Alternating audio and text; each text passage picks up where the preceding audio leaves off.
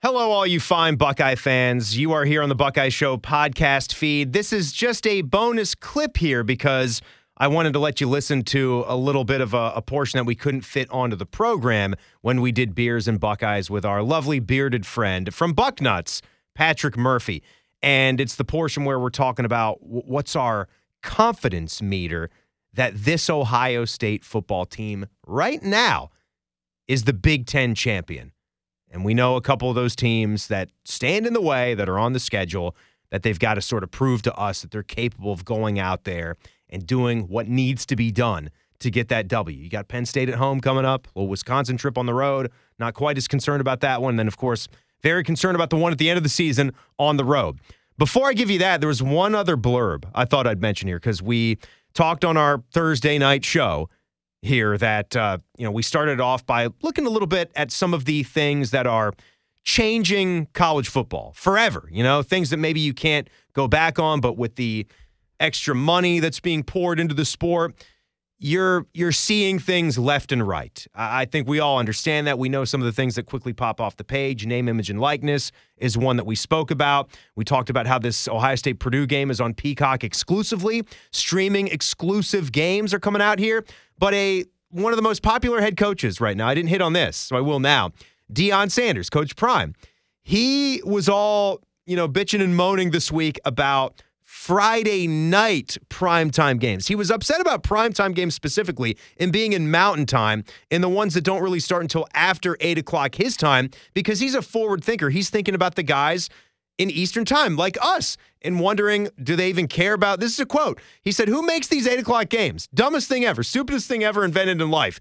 Who wants to stay up until eight o'clock for a darn game? You can hear Deion's voice now, right? What about the East Coast? Do they even care about ratings? Is anyone watching it? What are we supposed to do with all the kids all day until eight o'clock? What are we supposed to do in the hotel? So he's riffing, right? He's going on and on and on and on. Now, primetime games I I get are are great. Like you get the environment, you get, you know, big time teams. There's look, sports going to prime time. We've been doing that for, you know, 40, 50 years now. That uh, that makes sense. It's understandable. When he's in a different time zone there and you're thinking about how it's already late here, how late is it out east? We know we're not even the number 1 game for prime time that night. We're the second one at least. And then when he's talking about Friday night ones too, because someone said, well, maybe you could just watch some football, right? Watch some football in the downtime. He said, who's playing on Friday? And, you know, there's another one of these changes that I don't really love because we talked on the show about changes that we're okay with, changes we love, changes we don't really like it like at all. I'm I'm here or there on games going to you know streaming only, but if we can talk about the Friday night games, which we've learned recently too, that Fox is going to throw at least nine Friday night games to the Big Ten package next year. I don't like them at all. I really don't. We've got football all over the place. I love football, right? We all love football, but that doesn't mean that the suits need to find every single window throughout the week to shove it in our face. We still do have to have time to breathe, eat, and sleep. We have to have time to live our lives.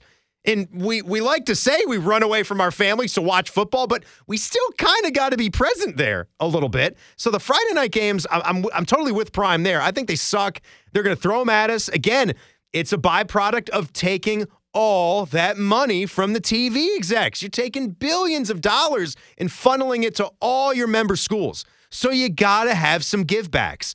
And they want to get on some Friday night windows they say, sorry about your high school football Friday nights. Sorry about that. Sorry about whatever else you might have going on with the family. Pizza night at the parlor. Well, you watch our game while you're at pizza night at the parlor, wherever that may be. So that's that's that. I'm not a fan of these Friday night games, but I thought I'd give you that my take on what Deion said there. But we'll get back to the little clip I said we'll give you here, and then that'll be about it for this one. So, a, a very quick little podcast bonus for you, and we appreciate, we certainly appreciate you listening. I really do uh, love being here for you guys, and thanks for checking it out. And here's a little bit more of the excerpt from my conversation with my good buddy Patrick Murphy from Bucknuts. Beers and Buckeyes segment continued. I, I want to know from you because again, th- this Purdue game isn't the biggest game coming up in the in the near weeks here. You've got Penn State, you got a road game at Wisconsin. We know the last game on the schedule. What is your I like to do sometimes these 1 through 10 confidence meters. What's your confidence meter say that this is your Big 10 champ? that we're talking about day in and day out here with the Buckeyes? If you'd asked me after the Notre Dame game, it probably would have been a little higher. Look, I would still probably say like six and a half, um, Okay. and maybe maybe a little over six and a half, leaning towards seven. Um, I think that Ohio State, even with some of the struggles, can beat Penn State uh, at home, and I think with the way Wisconsin has played out their season, that game, I still think it'll be a big game because of kind of the circumstances surrounding it, with Luke Fickell being there, and he'll have those guys fired up for what we think will be a night game in Madison. But you know, I still think the Buckeyes can take care of business in that one.